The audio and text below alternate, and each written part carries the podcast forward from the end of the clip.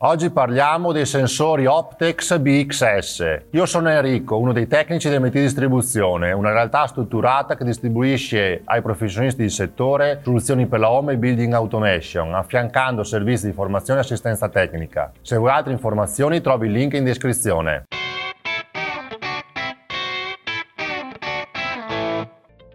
Oggi vedremo assieme nello specifico come andare a fare i collegamenti corretti dei sensori BXS. Vedremo nello specifico il sensore via filo, quindi BXS filo, ma anche il sensore BXS radio, disponibile entrambi nella modalità normale o in, moda- in versione antimascheramento, quindi BXS filo standard e antimascheramento BXS radio standard e antimascheramento. Inoltre disponibile a catalogo anche nella colorazione nera. Nel video di oggi appunto andremo a vedere nel dettaglio come regolare il sensore sia il lato destro che il lato sinistro e come andare a collegarlo correttamente con la tua centrale d'allarme andando a conoscere nel dettaglio alcune funzionalità della morsettiera e dei deep switch di regolazione. Cominciamo con la regolazione del sensore sia per un lato che per l'altro. Le possibilità sono la regolazione della distanza di rilevamento del sensore, quindi con questo cursore andrò a regolare dai 2 metri e mezzo fino ai 12 metri la portata del sensore lato sinistro, con questo cursore andrò a regolare sempre la portata dai 2 metri e mezzo fino ai 12 metri per il lato destro. Rispettivamente qua sopra troverò il selettore per regolare sia per il lato destro che per il lato sinistro, in modo separato appunto,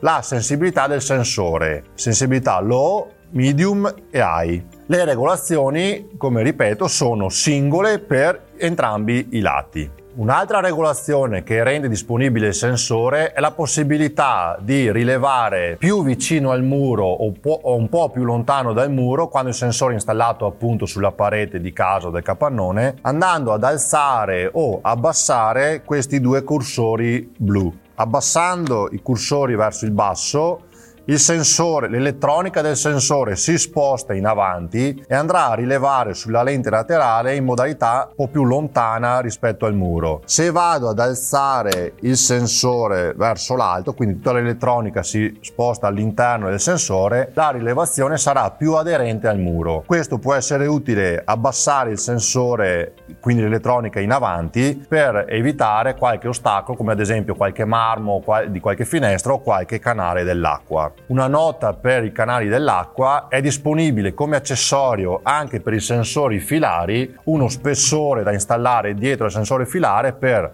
spostare così il sensore rispetto al muro per scavalcare ostacoli come ad esempio le grondaie dell'acqua. Vediamo ora assieme la funzionalità dei deep switch presenti sul sensore. Col deep switch numero 1 appunto vado a decidere se abilitare costantemente o meno il LED rosso sul sensore quando il sensore viene attraversato e quindi va in allarme. Quindi di fabbrica off LED spento, on LED acceso. Deep Switch 2 solitamente va sempre lasciato in off per usare i contatti di allarme in modalità normalmente chiusa. Se per qualsiasi motivo avessi necessità di usare un contatto normalmente aperto, posso alzare Deep Switch 2 per avere questa modalità. Il Deep Switch 3, che è quello che andremo a approfondire più nel dettaglio come tipo di collegamento e funzionalità, è per decidere se il sensore lavorerà in modo indipendente oppure no, sia per il lato destro di rilevamento, sia per il lato sinistro di rilevamento di allarme. Andremo a vederlo nello specifico quando faremo dopo lo schema dei collegamenti alla lavagna. Deep Switch 4 e Deep Switch 5 andrò a regolare con ulteriore parametro di sensibilità più o meno elevata la sensibilità del canale destro o canale sinistro di, di, rilevazione, di rilevazione di allarme. Andiamo ora a spiegare nel dettaglio la funzionalità del Deep Switch 3. Con il Deep Switch 3 lasciato in off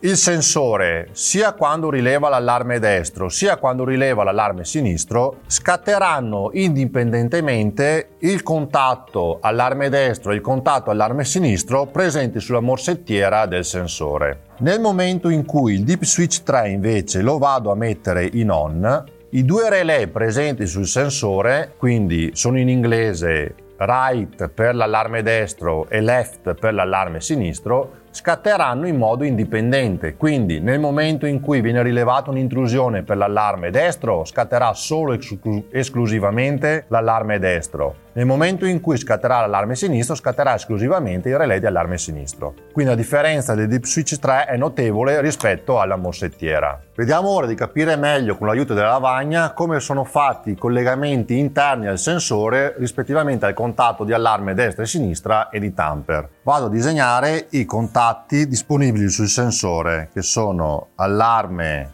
L, quindi allarme lato sinistro, comune, il morsetto di allarme R, quindi il contatto riferito all'allarme destro, e i morsetti di tamper antimanomissione del sensore. Ricordo che il sensore ha l'antimanomissione sia sul coperchio davanti sia l'antiasportazione dietro attraverso questa molla disponibile sul sensore, quindi il sensore protetto in entrambi i casi dall'antiasportazione che dall'antimanomissione del coperchio. Questi sono i morsetti che troviamo sul sensore. Vediamo ora come il sensore è fatto al proprio interno come contattistica. Il comune, appunto, sarà in comune sia con l'allarme destro, sinistro, sia con l'allarme destro in questo, ca- in questo modo. Mentre il contatto di tamper è indipendente in questo modo. Quindi Qua sui morsetti andrete a collegare la vostra centrale di allarme, considerando quanto detto prima per l'allarme destro e l'allarme sinistro sono separati in base all'utilizzo del deep switch 3 in on in off.